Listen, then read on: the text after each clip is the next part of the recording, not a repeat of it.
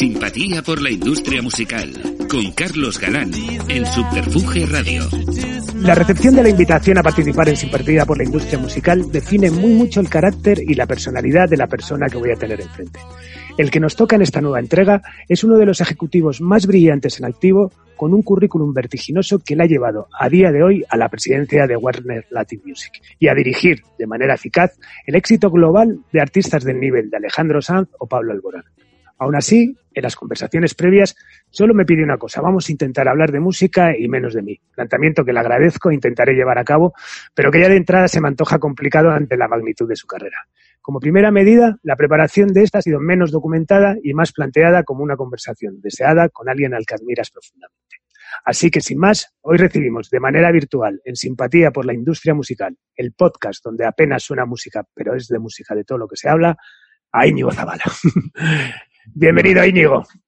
Muchísimas gracias, Carlos. Muchísimas gracias. bueno, de entrada, mil millones de gracias por, buscar un hueco en tu agenda. Encima, bueno, hemos tenido la suerte que ha coincidido en un día festivo ahí en, Miami, donde estás. O sea, que de verdad que, muchísimas gracias.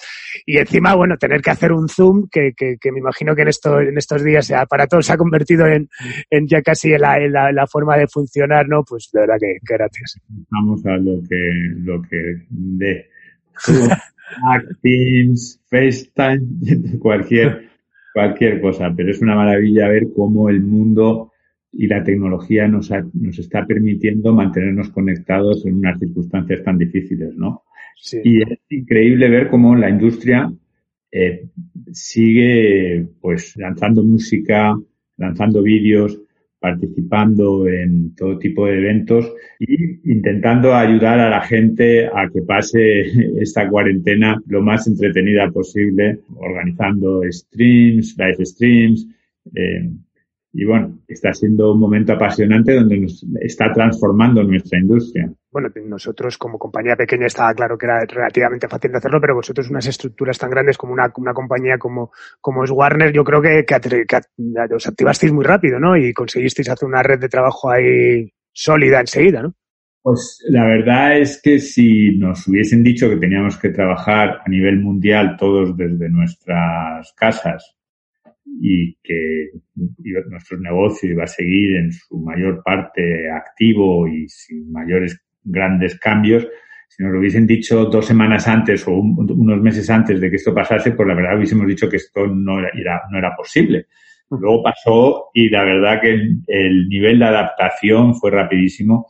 También la industria discográfica ha pasado por, por tantos diferentes retos y se ha tenido que adaptar de una forma tan rápida a unos eh, cambios vertiginosos de la tecnología, que la verdad esto nos lo hemos tomado como una, como una más.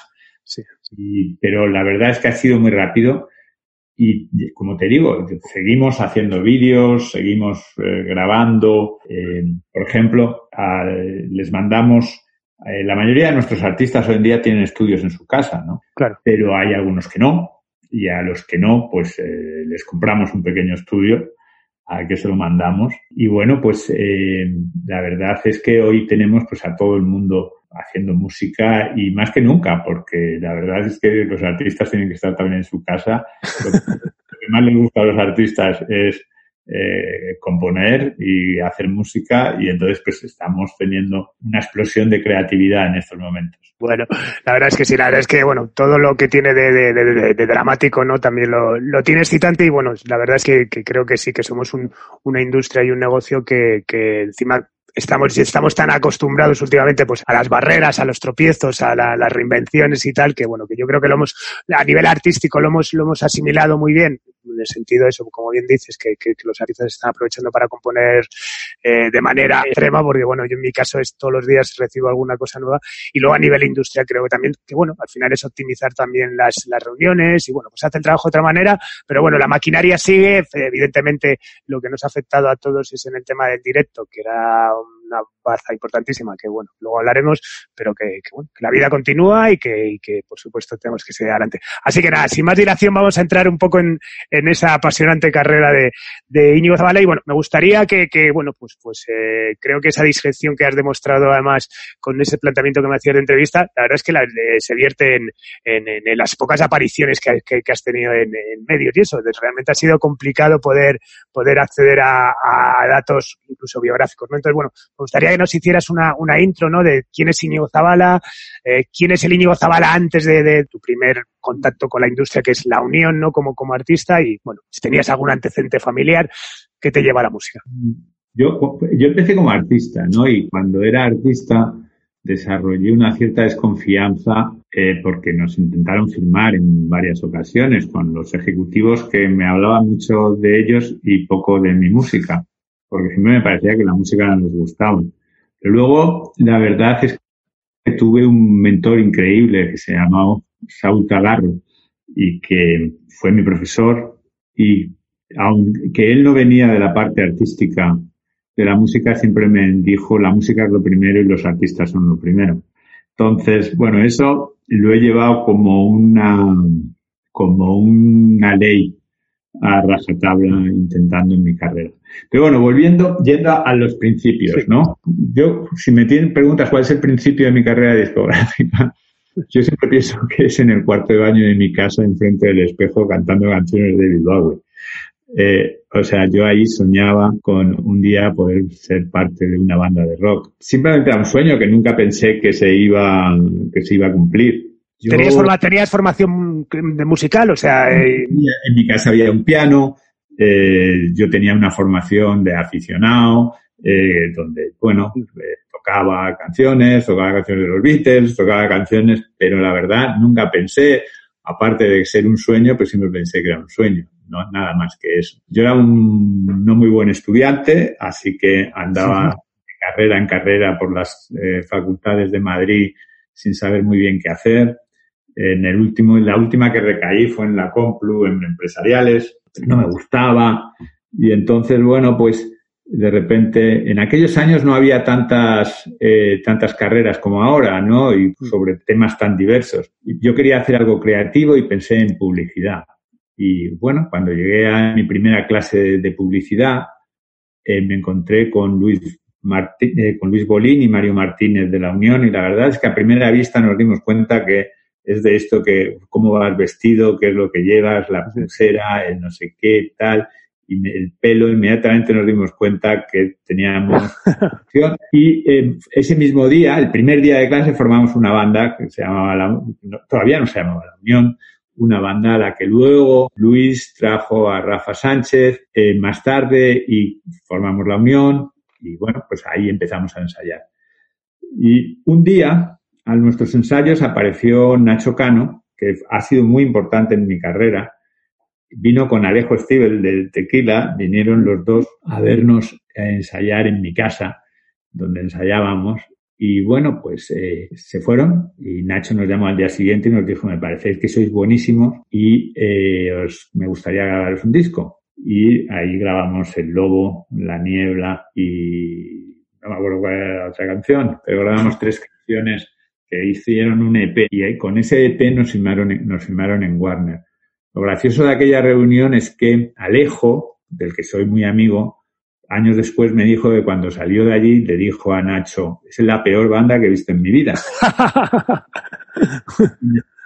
y Nacho le dijo, pues a mí me parece que son lo mejor que he visto nunca y les voy a grabar un disco. O sea que estas, estas son las, eh, las cosas graciosas de la música. Bueno, yo estuve en la Unión, hice tres álbumes con la Unión, eh, eh, que fueron eh, Mil Siluetas, El Maldito Viento y 4x4. hicimos cuatro giras, eh, fueron unos años maravillosos, por supuesto. No hay nada más eh, bonito que, que, hacer música eh, y además pues poder tocarla en vivo. Y fueron años muy, increíblemente divertidos, con experiencias increíbles. En aquellos años nuestro agente era Manolo Sánchez, que tenía una agencia que se llamaba Olimac. Olimac era, es Camilo, significa Camilo al revés, porque ah. era la era la oficina de Camilo VI.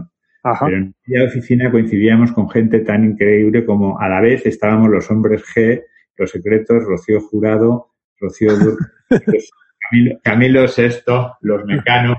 Entonces era una cosa muy, muy extraña. Esa era nuestra gente y nuestra manager era Rosa Lagarrigue. Pero fueron años increíbles, ¿no? Luego yo, eh, bueno, vi que yo tenía también otros intereses, aparte de, eh, de tocar. Yo ya ese sueño eh, para mí se había cumplido y buscaban otros sueños. en el año 87 dejo la Unión, abro con mi hermano, que era cocinero, un restaurante en Madrid. Y nos fue, nos fue muy bien. Pero bueno, yo la verdad es que no me quería dedicar a eso, yo me quería dedicar a la música. Y, pasó una cosa y es que Warner en aquel momento estaba buscando un director artístico. Le llamaron a Nacho Cano para que le recomendase a alguien.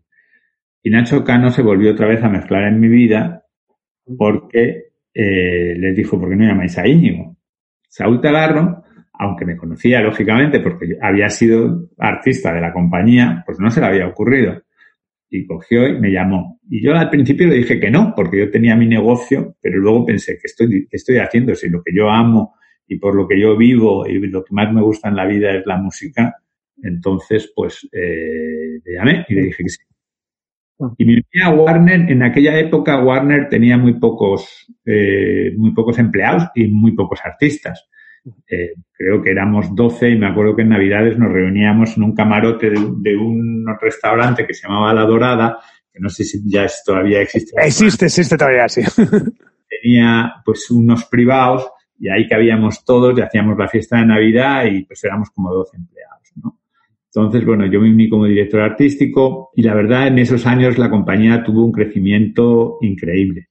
¿Y cuánto, perdona, cuánto pasó de entre el que dejaste los escenarios entrar en Warner el, el, periodo de la restauración? Un año y medio, algo así, que me dediqué a mi propio negocio, ¿no? O sea, y, y, cuando estabas en, en, la Unión, que, que, bueno, a las pocas entrevistas que podía acceder, eh, decías eso, que nunca te habías visto como, como un músico profesional en ese momento. Al final fueron, ¿no? Tres discos, tres giras, eso, un poco de, diversión. O sea, que realmente tampoco, mm, o sea, no pensabas que la industria iba a ser tú. Yo, yo no me veía toda mi vida tocando en una banda. Yo tenía el sueño eh, de hacerlo, pero yo no me veía como músico profesional, ¿no? Entonces aquí yo ya iba hacia que yo me tenía que dedicar profesionalmente a algo toda mi vida o dejar sitio. Y no vi que la verdad eh, yo quisiese ser un músico toda mi vida.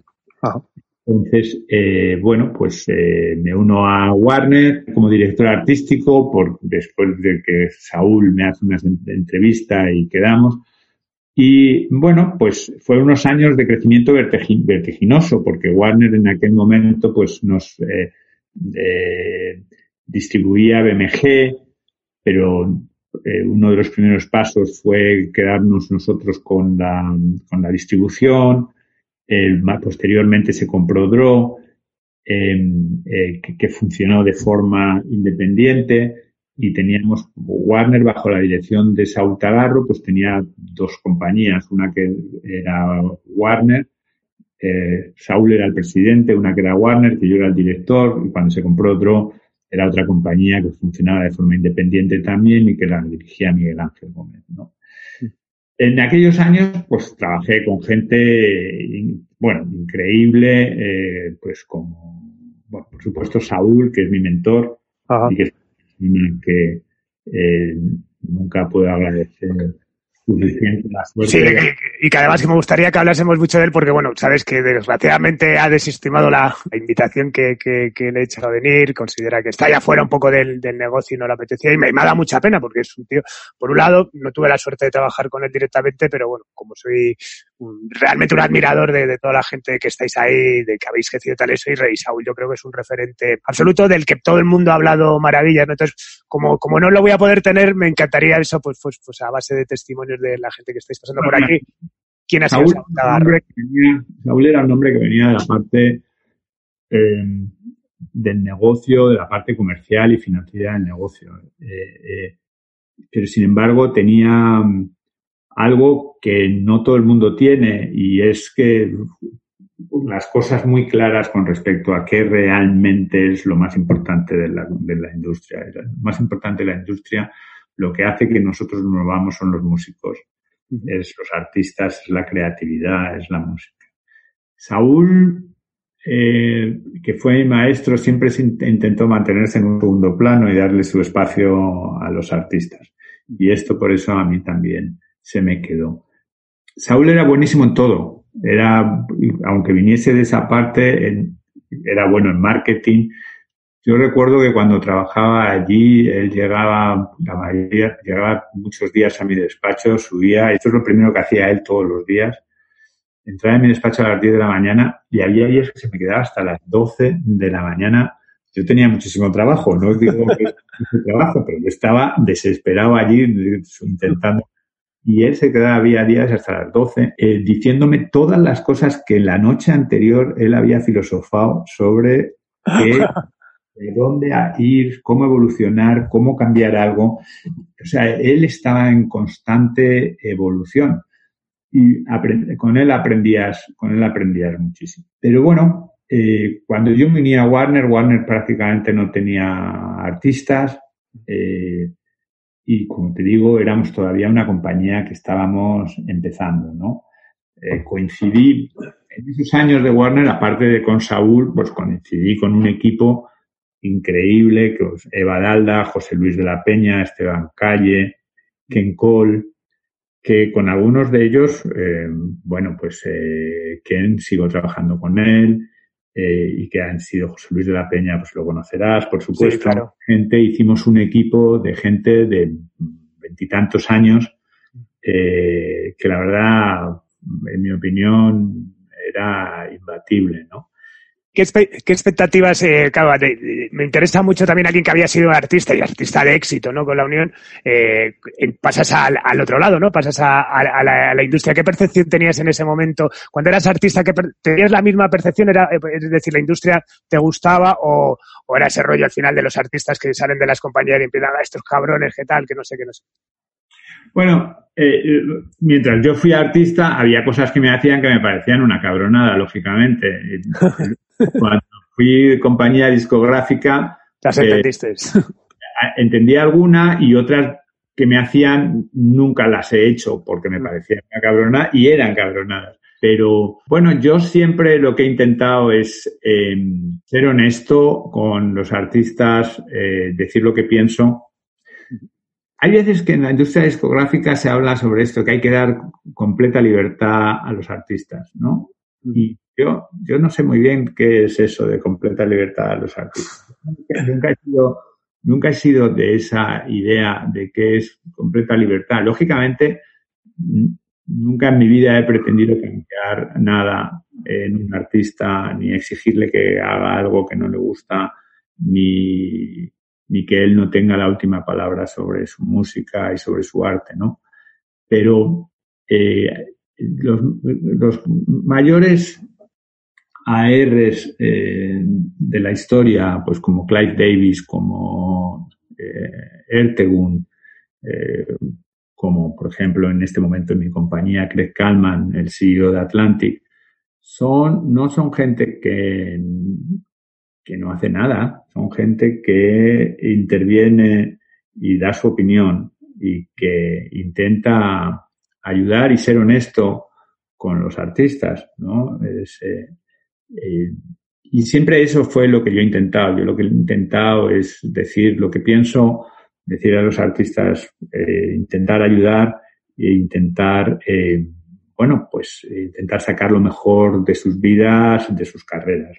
Pero, bueno, yo no pienso que lo que he seguido haciendo en Warner he intentado comportarme bien como me hubiese, me hubiese gustado que se hubiesen comportado conmigo cuando, era artista, ni más ni menos. Es así.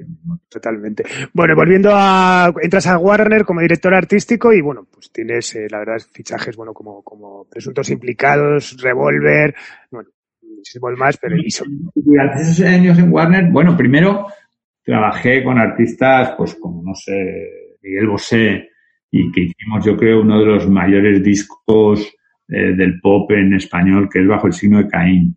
Eh, por supuesto, Alejandro Sanz, eh, o sea... Bueno, Alejandro, Alejandro Sanz sí que es un artista que tú participas activamente en el fichaje, ¿no? Bueno, Miguel ya tenía una carrera, ¿no? Alejandro es sí, Estoy hablando de discos que hicimos en aquella época. Sí, Alejandro es un artista que, que me trae Capi, Miguel Ángel Arenas, me lo trajo primero y se llamaba Alejandro Magno. Y yo no lo firmé porque no me gustaba lo que hacía. Hacía una especie de rumba flamenca. Eh, y no eran sus canciones y la verdad no me gustó. Dije que no y se firmó con Emi. Eh, luego Alejandro eh, en EMI eh, pues presentó sus canciones y a EMI no les gustaron. Y EMI, pero no le querían dar la carta de, retiro. Es una de las típicas cosas que no, que no están bien hechas. ¿Ves? No le querían dar la carta aunque no le querían editar su disco. Entonces, bueno, pues a Alejandro le costó mucho trabajo, pero al final pues le dieron su, su carta de retiro.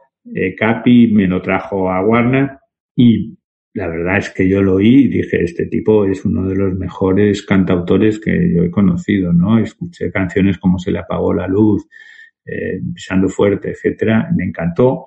De hecho, esas eran las mismas canciones que le había presentado en EMI. Eh, firmamos Alejandro Sanz y el primer disco, pues, fichó, eh, el primer disco, perdón, pues vendió mm, más de un millón de copias en España. Para que te hagas una idea, yo me había ido ya de vacaciones eh, Saúl solía irse una semana después que yo y me llamó y me dijo, oye, es que no necesitamos otra fábrica para poder dar abasto, porque es que esto eh, no damos abasto con una fábrica. Y vendimos del, millón de discos, vendimos como 700.000 casetes, porque el, público en ese momento de Alejandro era un público muy joven y teníamos dos fábricas dan a todo gas durante los meses de diciembre. Eh, durante el mes de diciembre. Pero ficha Alejandro, la Unión durante esos años sacaron discos increíbles como Vivir al Este, Vivir al este del Edén, Presuntos Implicados, que también lo fiché, pues tuvieron discos increíbles como Alma de Blues, como El Pan y la Sal, Revolver, que sacó un disco que para mí me parece histórico, que es el básico, que es el que hizo, que hizo, que hizo Revolver. Eh, en esos años en la compañía fichamos a los Piratas, eh, que bueno, de ahí luego sale Iván Ferreiro. Los Piratas hacen unos discos eh, increíbles, la verdad.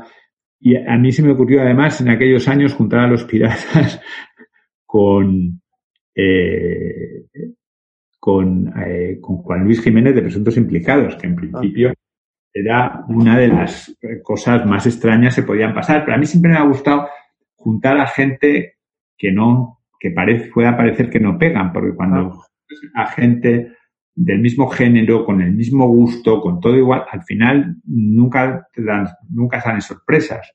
Las sorpresas salen cuando eh, juntas gente de diferentes géneros, con diferentes eh, gustos musicales y de repente de ahí puede salir algo maravilloso. A veces no funciona, pero muchas veces sale algo, sale algo espacial. Y de aquí pues salieron cosas eh, especiales, ¿no? Estás ahí hasta más o menos el 98, ¿no? Que es cuando surge la opción de, de, Estados Unidos, ¿o cómo es ese proceso? ¿Cómo... Pues mira, en esos años eh, que estuve, yo al, al final, la verdad es que quería seguir haciendo carrera y pedí que si había una, un, traslado, un posible traslado eh, internacional, pues mm, yo me ofrecía. Y a los pocos meses vino Ramón López, que era un español que en ese momento era el jefe mundial eh, de la compañía de, de Valladolid y, para que te hagas una idea, nunca hemos, nunca en España no sabía mucho de él, pero eh, era el ejecutivo discográfico mejor pagado de aquellas, de aquella época. Es el discográfico más importante en el mundo, ¿no? eh, y bueno, vino un día a España y me dijo, ¿te irías a México? Y dije, bueno, pues me encantaría, mañana. Entonces, bueno, pues me fui a México. En México estuve eh, dos años y estuve director, director de la compañía mexicana. Fue una experiencia increíble porque México es un país eh, increíble, súper musical. Eh, me encantó. Y había cosas muy diferentes por, que, que, en España, pero cosas también muy iguales. Y hay, yo llevé cosas de España que pues en México todavía no habían nunca practicado, ¿no? O sea, por ejemplo, nosotros en España en esa época ya habían empezado las televisiones eh, privadas y hacíamos muchas campañas de televisión anunciando nuestros discos. En México nunca se había hecho. Nosotros empezamos a hacer campañas de televisión. Eh, empezamos a hacer, empezamos a hacer venta de catálogo con una técnica completamente diferente a como la habían hecho ellos. Y la verdad es que pues la compañía creció muchísimo. Eh, y bueno, pasamos de ser la quinta compañía a ser la segunda en dos años. Y ahí, bueno, pues tuve la suerte de trabajar pues con bien grandes ejecutivos como Tomás Rodríguez, que sigue trabajando conmigo, o Mariano Pérez, eh, que trabajó conmigo en España y trabajó conmigo en México. Y en esos años, como te digo, pues trabajamos también con artistas, pues no sé, trabajé con Maná, trabajé con artistas como Café Tacuba, Luis Miguel, eh, Francisco Céspedes. Eh, y to todavía la, la, piratería todavía no había entrado ahí como una avalancha, ¿no? O sea, todavía era. Bueno, eh, teniendo en cuenta que en México siempre ha existido un mercado paralelo de, de siempre, pero bueno, que no... la, la, piratería era un. Era un elemento distorsionador importante, mucho más importante que en España, ¿no? Pero fue mm, dos años más tarde cuando ya la explosión fue total, ¿no? Y bueno, pues hizo muchísimo daño, lógicamente, a la industria claro. discográfica. En Latinoamérica, en esa época, ya había mercados donde la industria discográfica eh, no vendía, había desaparecido. O sea, en mercados como Perú, por ejemplo, la, la piratería era del 100%. Luego vino Venezuela, etcétera, ¿no? Entonces fueron años muy difíciles. Eh, primero por la piratería física y luego por la piratería digital, ¿no? Fueron unos años muy difíciles en Latinoamérica, especialmente porque se conjugaba todo, o sea, era una especie de tsunami. Por un lado la física y por otro lado la digital, con lo cual, la verdad, eh, pero bueno, eh, también fueron años en los que yo, pues, eh, aprendí muchísimo, porque yo la verdad es que fuerte siempre fue la R y la parte musical. En esos años, por desgracia, tuve que dedicarme más a la parte administrativa y a la parte de manejar la compañía eh, de una forma eh, fiscalmente o financieramente eficiente, intentar sacar y salvar los muebles muchas veces para intentar, bueno, pues que mis artistas pudiesen seguir grabando y poder hacer seguir haciendo la mejor música, los, la compañía, los artistas pudiésemos sobrevivir, ¿no? Y porque llegaba un momento que si no, pues aquello no, no funcionaba. Y fueron años también, pues como te digo, que, que aprendí muchísimo, ¿no? Por esto. Bueno, en México estuve dos años, eh, después de dos años, André Midani, que es otra persona importante en mi vida, André Midani, aunque no lo conozca en España, pero André Midani es un sirio que emigró a Brasil. En Brasil se interesó por trabajar en la industria musical, acabó siendo presidente de Polygram. Y en Polygram él fue el precursor desde la parte ejecutiva de toda la bossa nova. Tuvo un, efecto mm, increíble en Brasil. Él es una especie de héroe y eh, era, porque murió el año pasado, pero eh, pues fue el precursor desde la parte ejecutiva de toda la música de Bossa Nova. Eh, luego él se fue a Warner y fue el precursor desde la parte ejecutiva de todo el rock en, en, portugués, en, Brasil.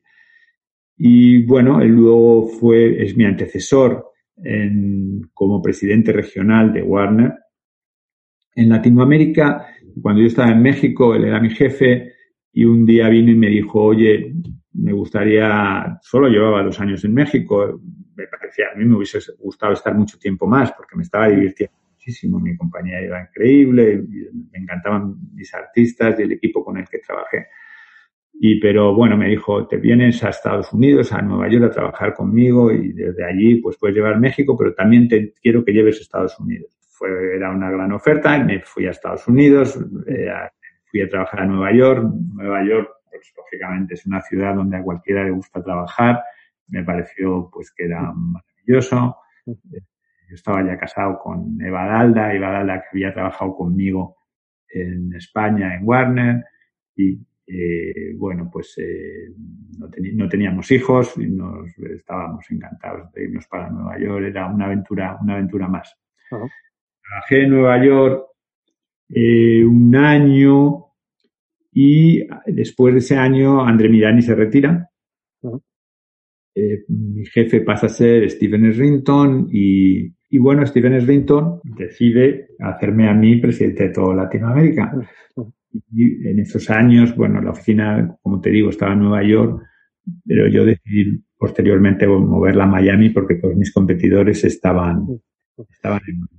Y cuando, cuando vas a Nueva York con esa primera propuesta, o sea, ya de ti depende México, ya eh, estaba creada una división, digamos, latina, o sea, como, como ahora todas las, las, las majors tenéis esa, vice, esa bicefalia, ¿no? De lo que es el, Latin Music y lo, la parte más anglo. En ese momento, cuando vas a Nueva York, trabajas en la empresa global, o sea, no trabajas en un en, más enfocado al, al tema latino o si ya, ya vas con, es, con ese propósito? No, cuando trabajo en Nueva York, trabajo en, éramos todavía Time Warner y trabajo en el Rockefeller Center donde estaba el edificio de Time Warner. Me acuerdo que tenía una oficina increíble porque era una oficina que, que daba, tú sabes, las imágenes del, del ice ring este de Nueva York, donde la gente patina en Navidades, ¿no?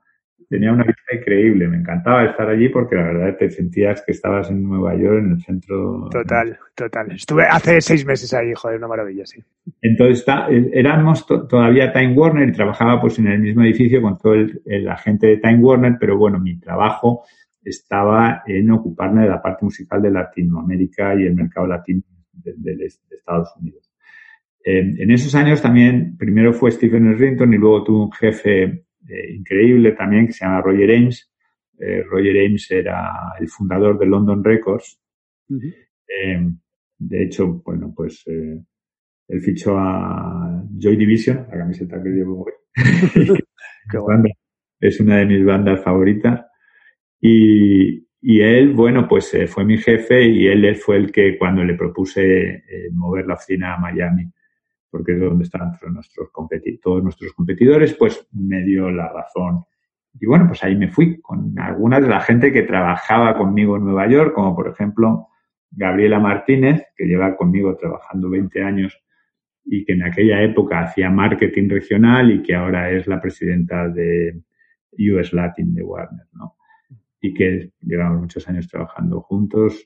Y, y bueno, pues cuando me fui a Miami, bueno, pues ahí en Miami la verdad es que, eh, pues al principio, pues eh, empezamos con grupos como Maná, intentando que todavía no eran fuertes en Estados Unidos, intentando que artistas como Alejandro Sanz entrasen en Estados Unidos y entrasen en Latinoamérica, eh, Miguel Bosé, etcétera. Fueron años, fueron los años un poco de la crisis, de la crisis de la industria, hasta que vino, bueno, pues otra vez, digamos, el resurgir, ¿no? Con la parte, con la parte digital.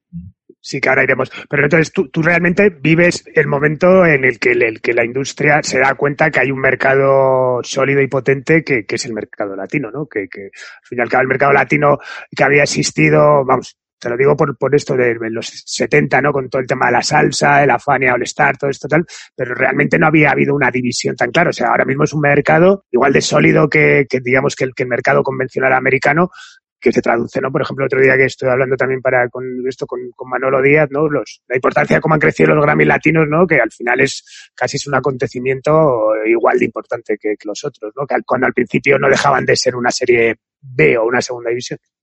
Bueno, hay, hay razones para que esto haya pasado, ¿no? O sea, bueno, siempre ha habido éxitos latinos, o sea, eh, siempre ha habido, siempre teníamos, cada dos años había una canción latina que pegaba el pelotazo, ¿no? Pero era una, era como la canción excepcional, la Macarena, o una canción tal, o de repente un concepto, Buenavista Social Club, o de repente Bamboleo, ¿no?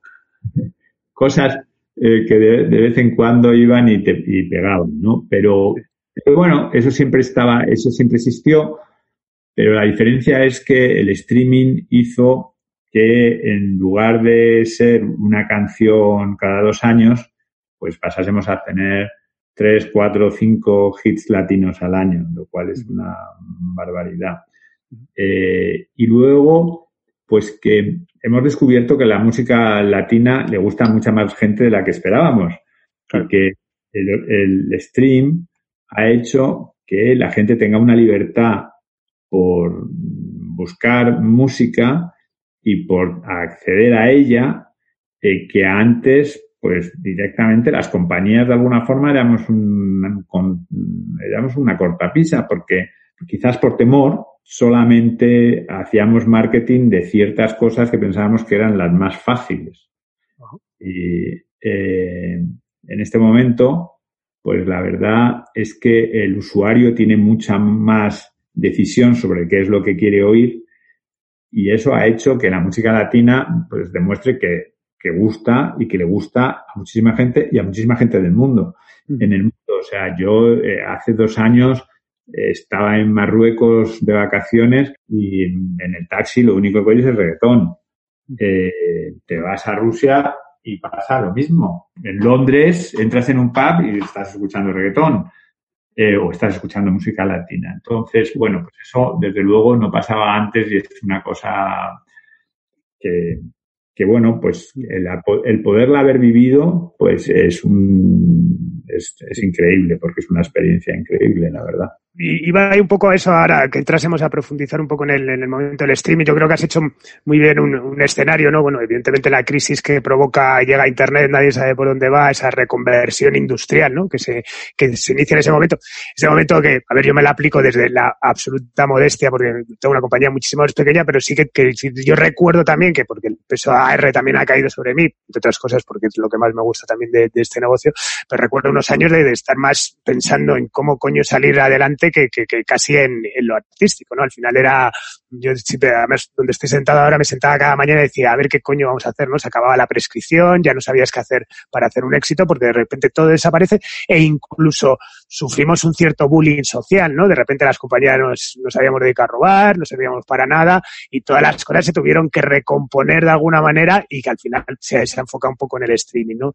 Eh, te digo, eso es ese momento de que yo como compañía independiente de repente viví como que, no, ahora eso es la autoedición, las compañías no sirven para nada y claro, hasta que los artistas se dieron cuenta de, coño, pues me lo saco yo, pero yo me tengo que pagar la promoción, yo me tengo que tal esto y cuando al final esos son los recursos añadido de un know-how y una experiencia que hablábamos antes para aplicarlos en las carreras. Bueno, llega el streaming, ya se empieza a consolidar, tú eres una de las, además de las pocas cosas a las que podía acceder eso, hablas con entusiasmo, ¿no? De, de, lo, de lo que ha supuesto y de, de lo que va a suponer, ¿no? Eh, eh, ¿Cómo vives ese momento? ¿Cuándo empiezas a darte cuenta pues al final esa reflexión que me parece súper interesante que has hecho, ¿no? De pasar de un éxito latino cada tres años a pasar a cuatro o cinco al año, incluso artistas que sacan una canción al mes que, con, con, con, difusión, ¿no? Bueno, mira, hablando de la crisis y de lo que pasó a, la industria discográfica, a veces escucho a ejecutivos que tienen una eh, tienen una idea muy negativa de cómo la industria discográfica eh, nos comportamos durante los años, eh, digamos, de adaptación o cuando nos vino eh, Napster o cuando vino eh, todo lo que era la piratería digital y que no, no sabíamos adaptarnos o con, nos tomamos aquellos años de una forma defensiva. Yo, la verdad es que no pienso así. Yo pienso que el, la industria discográfica ha sufrido igual que ha sufrido el taxi. Sí, sí, sí, sí. Que han sufrido las televisiones. Total. Eh, que han sufrido los periódicos, eh, que ha sufrido eh, la industria pues de sanidad, donde ahora tus, tus, radiografías las leen en India. Donde, o sea, todas las industrias, la hotelería, las etcétera, etcétera, etcétera. Sí, la, la, la, cuestión es que fuimos los primeros. Eso es lo que pasó, que claro, oye. Fuimos los primeros, pero también los primeros en salir de ella. Exactamente, sí, sí, total, total, total. salir de ella.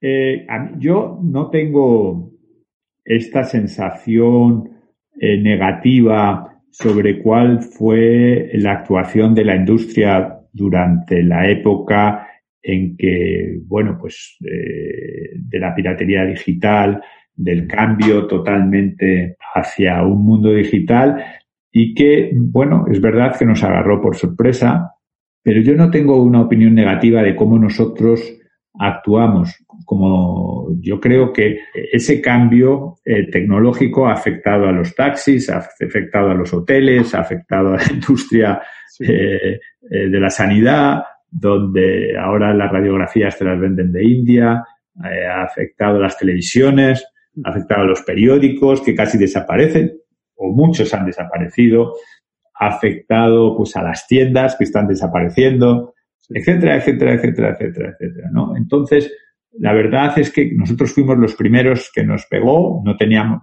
no teníamos previo aviso y reaccionamos, yo creo, lo mejor que se podía, pero luego la verdad es que la capacidad de adaptación y la creatividad, etcétera, que demostró la industria discográfica, en ser luego los primeros que salieron de ese, de ese golpazo, pues creo que es admirable.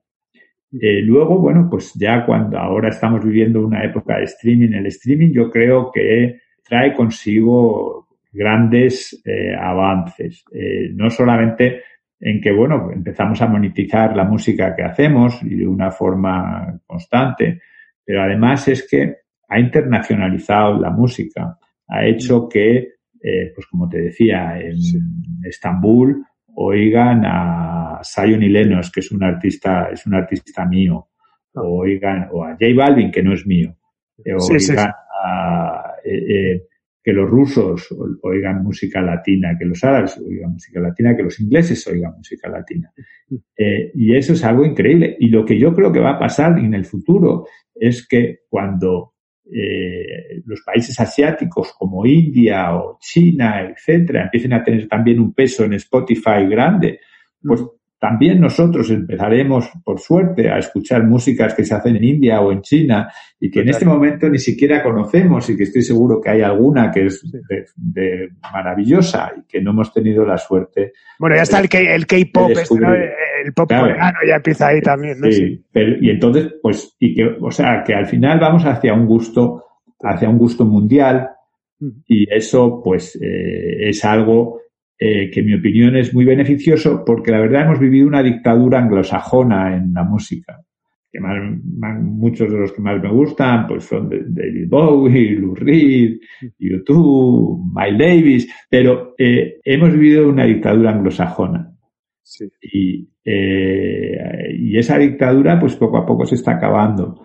Y los artistas mm, españoles y los artistas latinos que hacen música ahora eh, la hacen con otra, con otra visión. Cuando yo estaba en la Unión, mi objetivo era hacer una gira en España y con mucha suerte en mucha suerte en Latinoamérica. Ahora hay muchos artistas, pues eh, como Rosalía o, Justin Killer, o sea, son artistas que eh, que quieren eh, tener un éxito global, que quieren vender en todo el mundo. Y eso antes no estaba en absoluto en nuestra forma de pensar como artista. Y esto es maravilloso. No, hombre, yo creo que, que sí, que lo dices, ¿no? También el, streaming ha cambiado, desde luego, la eso, la, la, ha globalizado el, consumo a todos los niveles, ha cambiado las horas. Y mira, por ejemplo, en una de las entrevistas que pude leer, dices una cosa que me parece muy descriptiva y muy interesante. Dices, antes la industria y el artista diseñaban de alguna forma lo que iba a pasar en, en los despachos, ¿no? Y luego se trabajaba muy duro para que sucediera. Con el streaming tenemos que ser mucho más agresivos en cuanto al volumen de canciones que lanzamos y el público decide de forma más activa. Claro, también toda esta reconversión industrial, esa revolución digital, al final lo que acabó es eso, con esa prescripción de los medios, eh, si esto suena en esta radio generalista ya es un éxito, tal. Claro, nos enseñó, bueno, nos, nos enfocó un camino lleno de sombras, pero que teníamos que redefinir la forma de, funcionar, ¿no? Y creo que, bueno, que, lo has transmitido muy bien con, lo que es el streaming, ¿no? Hay gente que es muy crítica con la música que se está haciendo hoy en día. Y yo la verdad es que creo que nunca se han hecho tan buenas canciones como se hacen ahora, se hacen hoy en día. Nunca en la historia. Hay tal competencia por hacer buenas canciones, porque lo que venden son las canciones, se hacen canciones increíbles. Y hay una competencia increíble por hacerlas. El problema que ha traído el streaming quizás es una devaluación del concepto. Cuando hablo del concepto es del álbum, cuando hablo del concepto es de poner unas ciertas canciones juntas para expresar una idea, no que una idea esté expresada en cada una de las canciones, que puede ser, pero que también juntas expresen algo. Y eso era algo que lo hemos perdido o que se está perdiendo y que tenemos que recuperarlo. No digo que no se haga, pero no, no es igual que cuando teníamos eh, CDs, ¿no? Eh, o teníamos downloads. Eso es quizás el único problema que yo le veo. Y notas que, bueno, claro, evidentemente notas, sabes, eh, cambia la relación con el artista, ¿no? Eh, y el artista cambia también de, forma de percibir las cosas. Es decir, ya no te digo solamente ya en temas más de full rights y tal, donde las compañías ya entran también a abarcar otros tal, pero ¿crees que cambia? Tú que viviste los 90, del boom del CD, o sea, de los, cómo se fichaba los artistas, los adelantos, tal, tal, tal.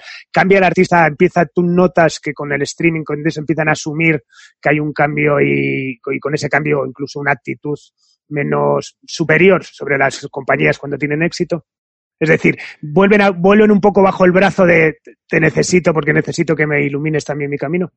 Bueno, eh, en los años, eh, en los últimos años yo lo que veo es que el artista y también que las compañías tenemos más necesidad de realmente demostrar al artista que nosotros podemos eh, añadir valor a lo que ellos hacen. Hace años los artistas no podían hacer mucho, aparte de hacer la música, grabarla que normalmente tú les tenías que ayudar porque les tenías que proveer con los estudios, etcétera. Y eso es lo que podía hacer el artista. Pero ahora el artista te necesita menos para grabar, te necesita menos para hacer el marketing porque él tiene social media, eh, te necesita menos incluso para distribuir porque puede llegar a hacer acuerdos eh, directos. Entonces, eh, el artista ha ido ganando peso en lo que es la relación con la compañía discográfica.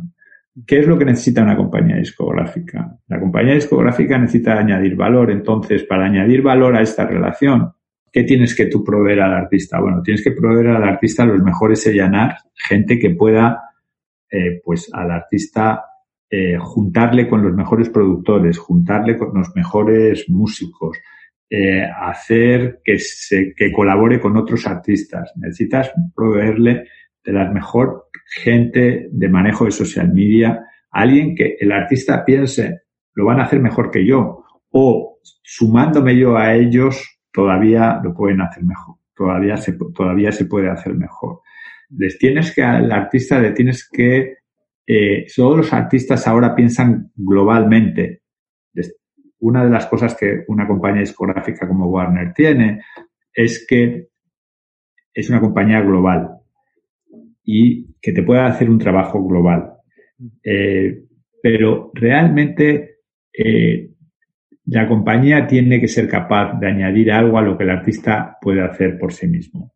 Pero yo en estos años lo que veo es que los artistas cada vez tienen más peso en los contratos en el streaming es verdad que es un sistema un poco injusto porque los artistas grandes, eh, pues eh, son los que ganan más dinero, entonces, pues es, quizás salgan desfavorecidos, ¿no? Bueno, en el momento que, hablamos, que tenemos esta conversación, vivimos la, desgracia pandemia del COVID-19, que, sin duda va a afectar a todo por lo que la crisis económica conlleva, ¿no? Pero que no debería alterar mucho más la, hoja de ruta que, la industria musical se, había marcado y que está haciendo, ¿no? ¿Cómo ves el futuro a medio y largo plazo? Eh, ¿Crees que el streaming, volviendo a él, va a seguir creciendo en cantidad y en calidad de monetización? Yo creo que el streaming va a seguir creciendo absolutamente creo que eh, va a cambiar en cosas, por ejemplo, en cómo lo hagamos. O sea, por ejemplo, en este momento estamos muy, eh, digamos, eh, attached, bueno, estamos muy unidos a nuestro teléfono y todo viene de nuestro teléfono. En el futuro, pues la verdad es que quien va a mandar más que nuestro teléfono es la voz. Vamos a tener dispositivos no quiero nombrar ninguno, en nuestra casa donde, eh, bueno, pues eh, con órdenes de voz vamos a pedirle que nos toque la música que queremos. Y eso va a volver a cambiar, porque probablemente cuando tú das órdenes de voz, en lugar de ir a una playlist marcada, tú vas a ir probablemente al artista que te gusta, al artista que te gustaba, vas a ir a géneros musicales, etcétera. Entonces vamos a volver otra vez a ver que la música se va a consumir quizás de otra forma diferente, que va a seguir siendo streaming, pero que va a dar otras opciones y veremos otra vez que otros tipos de música y otro tipo de artistas pues se hacen más populares y, los géneros cambian, ¿no? Pero bueno, esto ha sido siempre lo que ha ido pasando con la industria, con, la industria discográfica. Claro, por, lo que dices, por, lo que dices, claro, es que los Beatles pueden tener una tercera vida, ¿no? Después del, los vinilo, el CD. claro, los Beatles pueden tener una tercera vida. O artistas, en este momento, lo que decía yo de la pérdida del concepto, eh, la pérdida del álbum en el streaming hoy en día que estamos usando todos, pues en el futuro no sea así, porque tú mm. vas a, dar una orden y decir que el artista y el artista pues incluye lo incluye todo, no su último hit, la última canción de ese momento, que es exactamente lo único que de alguna forma estás oyendo hoy en día, ¿no? Eh, entonces creo que va a, creo que va a volver a cambiar y nosotros siempre vivimos en un constante cambio, ¿no? Al que nos tenemos que estar adaptando. Totalmente. Bueno, ¿y en qué momento mm, se encuentra Warner, bueno, ante Sony Universal, que bueno, que, parece que han apostado mucho y se han metido mucho en la línea urbana y latina tal? Sé que, que bueno, en otra entrevista que, que le hizo, estabas eso, pues potenciando mucho, ¿no? La, la, la, la inversión en AR, el, potenciar eh, esos resultados. Eh, ¿cómo, ¿Cómo está ahora mismo, siendo la tercera gran compañía, cómo ves eso? Pues antes me decías incluso eso, ¿no? Que estás en Nueva York y que fuiste a Miami porque donde, donde veías que, te, que tenías que estar, ¿no? ¿Cómo está Warner en este momento ese nivel? Eh, bueno, la música para mí es, música y no hay...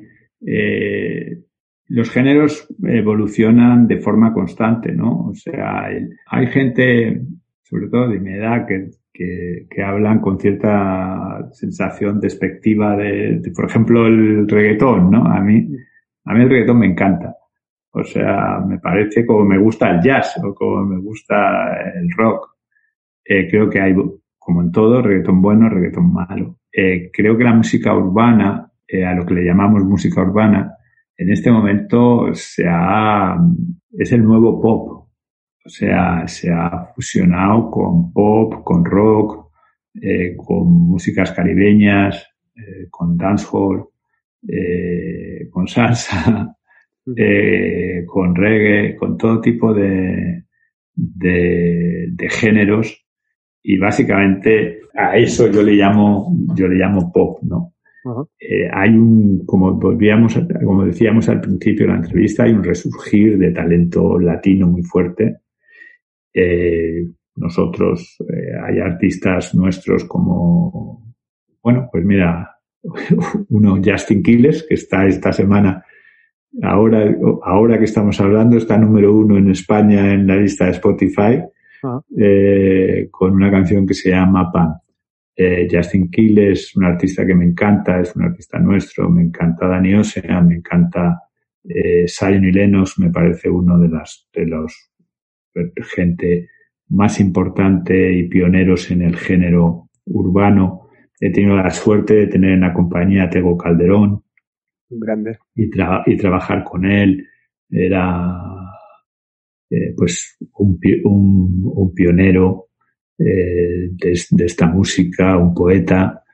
Eh, bueno, pues tengo la compañía Coscuyuela, tengo a Anita, pero bueno, a la vez te diría que tengo a, a Pablo Lorán, tengo a Beret, tengo a Jesse Joy, todos son artistas que hacen, en mi opinión, música contemporánea, diferentes géneros igualmente valiosos y todos con el mismo potencial de poder tener un éxito global.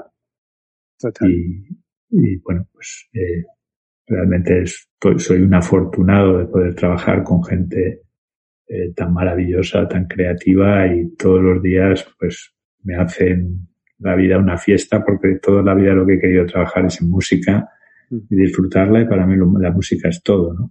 Qué guay. Bueno, vamos a entrar un poco en la recta final de, eso. Te voy a hacer preguntas de ahí, pues un poco ya más, más concretas. La primera sería si tuvieras que elegir tres hitos en tu carrera. Ya sé que esta es la pregunta que debería casi eh, decir que no la voy a preguntar porque a veces te quedas atascado y sé de gente que, joder, te he dicho tres, te hubiese dicho estos tres, los tres que te salgan ahora mismo. Pues mira, esto y esto. No sé, es que, eh, pues tres hitos de mi carrera serían, los tengo, tengo obligatoriamente que unirlos a, a música, ¿no? Porque es, yo creo que, no quiero decir hitos cuando me nombraron director de no sé qué, porque no los quiero unir, los quiero unir a momentos musicales de mi carrera. Ah. Y entonces, pues para mí un hito es eh, Más de Alejandro Sanz. Es un disco maravilloso. Pude ser parte desde que ese disco eran maquetas hasta que se lanzó eh, la campaña de lanzamiento donde todos ejecutivos de los que nombraba al principio que trabajaban conmigo en España hicieron un trabajo excelente, pues fue maravillosa. Y yo no creo que haya todavía ningún disco en España eh, que haya eh, vendido las copias que vendió ese disco. Por lo tanto, no considerarlo un hito en mi carrera pues sería una cosa que no tendría sentido, ¿no? Eh, luego, la verdad es que mi relación y mi carrera con Alejandro Sanz es una de las cosas más grandes eh, que he tenido porque somos muy, muy grandes amigos y hemos tenido luego la, la suerte de vivir en Miami juntos y muy cerca. Eh, luego, eh, Bajo el signo de Caín de Miguel Bosé, y Bajo el signo de Caín de Miguel Bosé es uno de los discos, yo creo, más revolucionarios, en mi opinión, que se han grabado en el pop en español. Eh, cuando lo pones todavía es un disco increíblemente moderno. Y fue un disco increíble complicado de grabar. Eh, el productor era Ross Column y Ross Column, la verdad es que estaba pasando por un momento personal. Era un hombre de una gran creatividad, pero pasando por un momento personal difícil y un disco que se, suponía que tendríamos que haber hecho en tres meses, tardamos años en hacerlo. Es casi, casi, no sé, como el Camaquilla de Donald Fagen, que no se acababa nunca y que Warner Brothers lo anunciaba todos los años y nos salió hasta 11 años después del primer anuncio. Entonces, era, aquello era una cosa increíble. Yo tenía que ir básicamente a Londres, que es donde se estaba grabando casi todos los meses, a terapear ahí hacerle terapia a Ross Column para que hiciésemos una canción más, metiésemos una guitarra. Pero la verdad que cada cosa que se ponía en ese disco era algo maravilloso. Luego, pues tendría que elegir Revolución de Amor de Maná. Revolución de Amor de Maná es un disco que eh, ganó todo en el mundo latino. Eh, fue la vuelta de Maná cuando ya, ya nadie daba un duro por ellos y de repente eh, volvieron con una fuerza increíble. Eh, fue un disco en el que la verdad yo también tuve la suerte de estar involucrado desde muy al principio y que participé con mucho gusto en todo. Y cuando lo lanzamos desde la primera canción, los Maná, pues en ese momento venían de un disco anterior que había ido medio medio la primera canción, el primer día, en el primer segundo, fue tan, era como que la gente escuchaba esas guitarras que empezaban en la canción y inmediatamente se colocó número uno. Y estuvo número uno durante, y los Maná hicieron la gira, en ese año recuerdo que hicieron, eh, no solo la gira latina más grande, sino que creo recordar que durante muchos meses estuvieron como la gira mundial eh, más grande, por encima de Police, que estaba volviendo, consiguieron el récord de más conciertos en el Staples Center.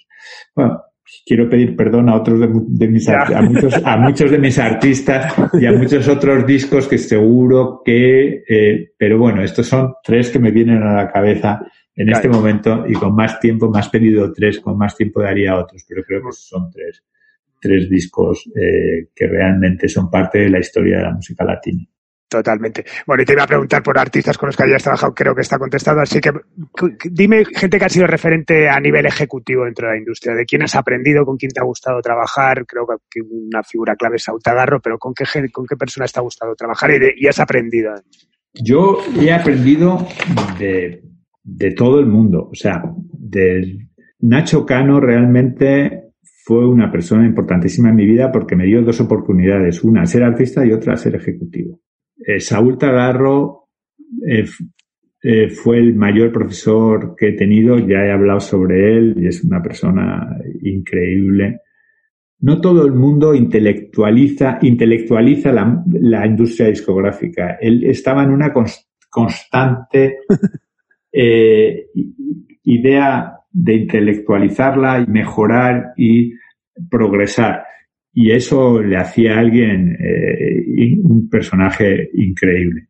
Luego he tenido jefes como, por ejemplo, Leo Cohen, que fue uno de los fundadores que tuve la suerte durante un tiempo reportar a él en Warner. Él fue uno de los fundadores de Def Jam.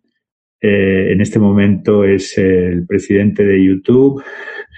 Eh, es un hombre eh, que me enseñó cosas increíbles y que tenía una actitud ante la vida que viéndole, solamente viéndole y la actitud que él tenía, eh, su amor a la música, etcétera, pues aprendías.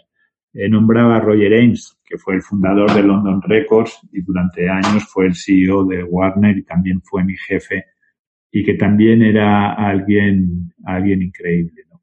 Pero luego he aprendido mucho de la gente que, que ha trabajado conmigo. Pues eh, en España he nombrado ya, pero en México he nombrado a Tomás. Pero luego, por ejemplo, eh, ahora, pues te diré, en este momento aprendo mucho de Charlie, aprendo mucho de Ken Cole, aprendo mucho de Íñigo Argomaniz, aprendo de Paula Narea, Tomás Rodríguez, de Sergio Alfonso en Brasil, de María Mercedes en Colombia. Son gente, eh, Gabriela Martínez, Guillermo Castellani, son mi equipo y con la mayoría de ellos he trabajado mm, pues 20 años. Eh, y, bueno, ha sido un viaje increíble o sigue siendo un viaje increíble y todos los días aprendo de ellos. Y una de las cosas que creo que no se pueden hacer en esta industria es trabajar sin equipo. Y el equipo es lo más importante y yo me jacto de tener uno muy bueno y eso es lo que realmente me ha ayudado pues a mantenerme todos estos años y eh, poder disfrutar de la música, ¿no? ¿Y con qué artistas te hubiese, o artista te hubiese gustado trabajar y es esa frustración que has tenido? Que, porque, hay, porque es matemáticamente imposible por cuestión de, de años o porque bueno, no, no, no, ha habido posibilidad? O bueno, te encuentras plenamente satisfecho de lo que has hecho y no tienes que mirar a terceros. Bueno, eh, yo he tenido suerte de trabajar con algunos de los artistas que más admiro. Por ejemplo, eh, eh, no he sido parte del desarrollo de su carrera, pero he tenido que trabajar en España organizándoles las campañas de marketing o he tenido relación con algunos de ellos. Y, y, bueno, pues eso ha sido una suerte. Pues desde IBM, que es un REM, que es una banda eh, que me encanta, hasta, por ejemplo, pues Lou Reed, eh, que me encanta, eh, Prince, con el que era muy difícil tener una relación, pero tuve que, pero tuve que trabajar con él, que me encanta. pero, por ejemplo, artistas que me hubiese gustado estar involucrados en su carrera o ser parte de, pues, Nacha Pop, me hubiese encantado. O sea, de Nacha Pop me gusta todo, todo lo que Nacha Pop hace me gusta te puedo hablar de mis gustos musicales, me gustan los, me, encanta pues los Clash. Es otra banda que, bueno, pues que... Es mi, mi banda favorita. es, una, es una banda que, bueno, yo tengo póster de los Clash por, por, todas partes de mi casa. No, no, os voy a enseñar mi casa ahora, eso es para, para, otro, para otro programa que tienes que hacer de decoración. De decoración y os puedo enseñar todos mis pósters de los Clash y, eh, fotos. Eh, es una pena que la eh. gente no vea la imagen porque, bueno, tienes un cartel detrás tuyo que es una maravilla, vamos, que es una, una pasada. Bueno, pues no sé, me encanta y luego me encantan cosas, pues ahora, pues me, gusta, por ejemplo, Kenny West, todo lo de Kenny West me encanta, de Drake me gusta, pues casi mm. todo. Y ahora, pues estoy escuchando mucho techno, ¿no? me, encanta eh, Charlo de Witt, me encanta, me encanta Carol Cox, Marco Carola. Pero carreras en, en, España, pues me hubiese encantado ser parte de la carrera en Hacha Pop.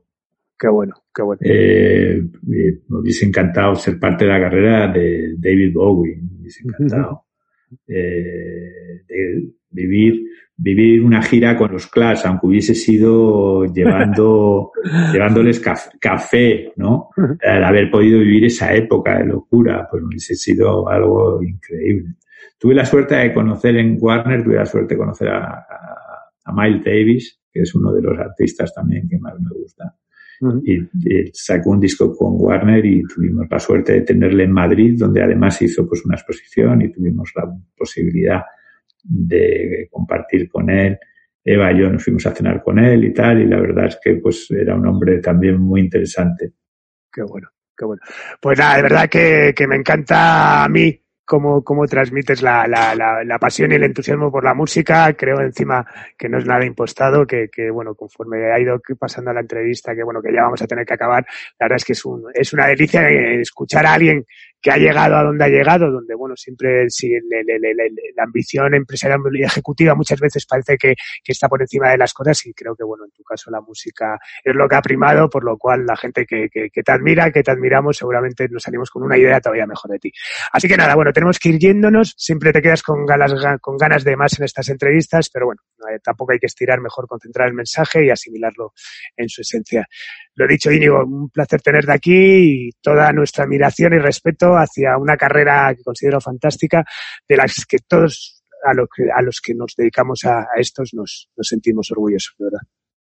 Bueno, yo eh, si, puedo, si he ayudado un poquito, aunque a que gente que no es de la industria, pues eh, poder transmitir eh, mi amor por esto y la suerte que he tenido de poder trabajar en algo así y, y bueno, pues que, que vengan y que se unan a nosotros, intenten trabajar eh, eh, con, con, nosotros porque esto es un viaje muy divertido.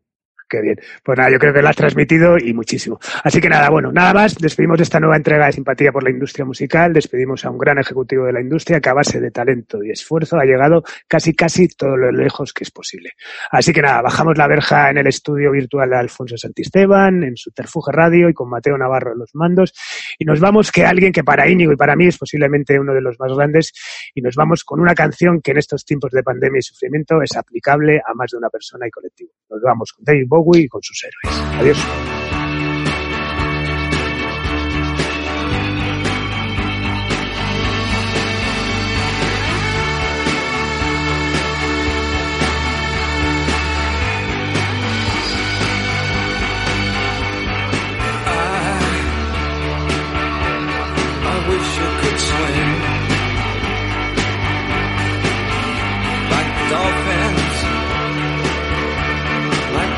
Can swing. Though nothing, nothing will keep us together. We can beat them forever and ever. Oh, we can be heroes just for one day.